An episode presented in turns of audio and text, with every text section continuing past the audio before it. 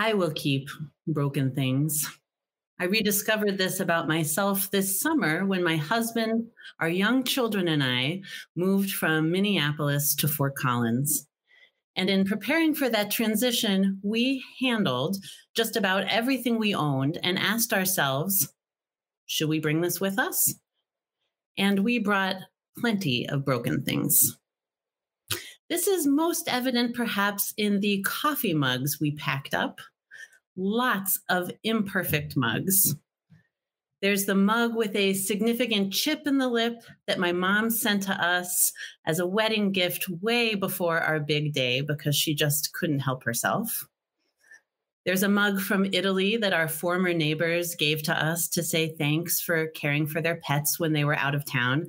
And I think that I like it even more now that it's so faded.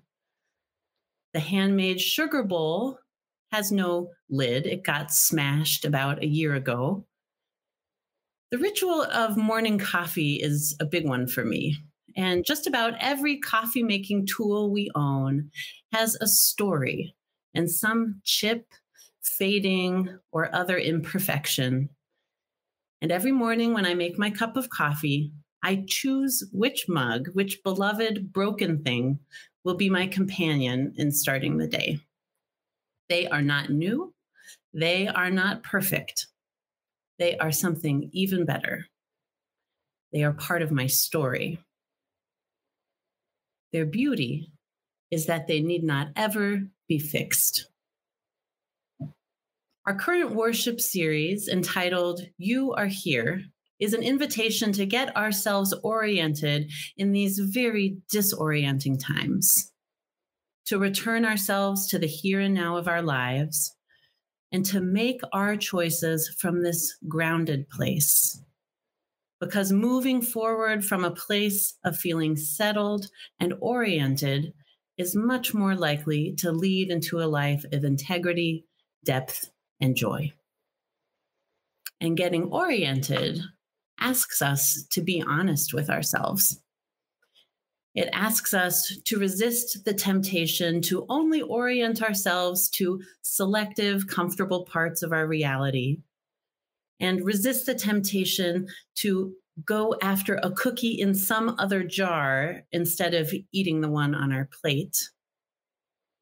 Getting oriented with self honesty means being clear eyed and truthful about what we experience around us and about what we experience inside ourselves.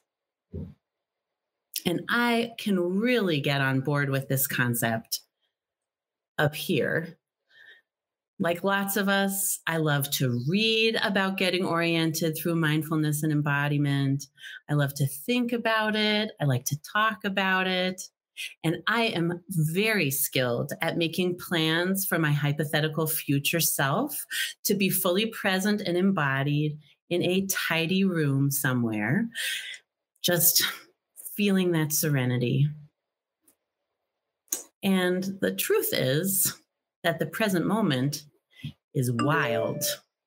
It is not tidy. Orienting ourselves to where we are right now involves encountering broken things, broken things around us, broken things inside ourselves.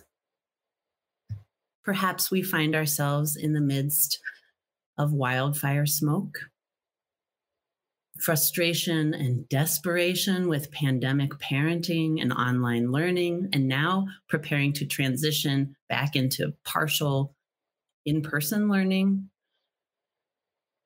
Perhaps we find ourselves in the midst of falling into addictive behaviors, feel ourselves visited by depression, anxiety, or loneliness that won't stay at bay. And then there's the news, the election, the Supreme Court, the officers who killed Breonna Taylor not being indicted, the sheer quantity and chaos of news we wake up to the moment. And if we are honest with ourselves, we see that our lives are made of broken things. And our lives are made of beautiful things. both are true. And so, how do we respond? When we're under stress, it's very easy to fall into blaming, shaming, criticizing, withholding, all of this, especially towards ourselves. So many conscious and unconscious responses to coping with pain.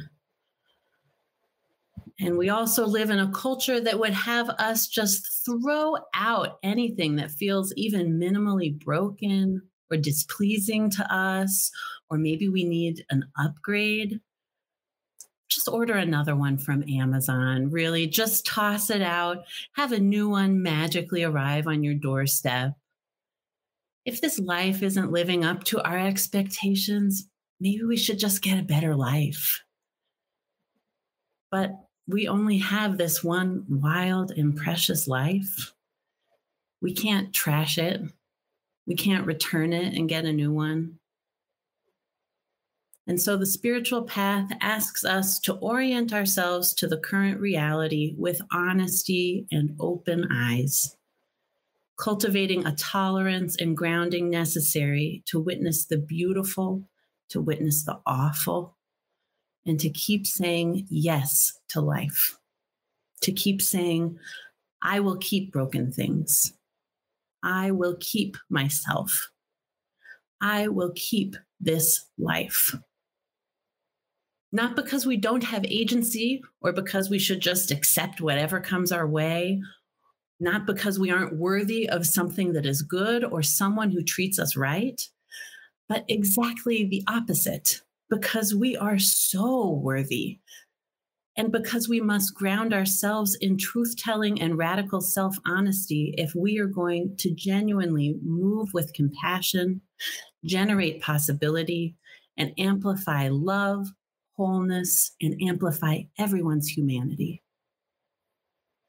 And this asks for our courage and our compassion. And it starts with compassion towards ourself, towards our world, approaching with tenderness and curiosity, and finding a way to befriend this life.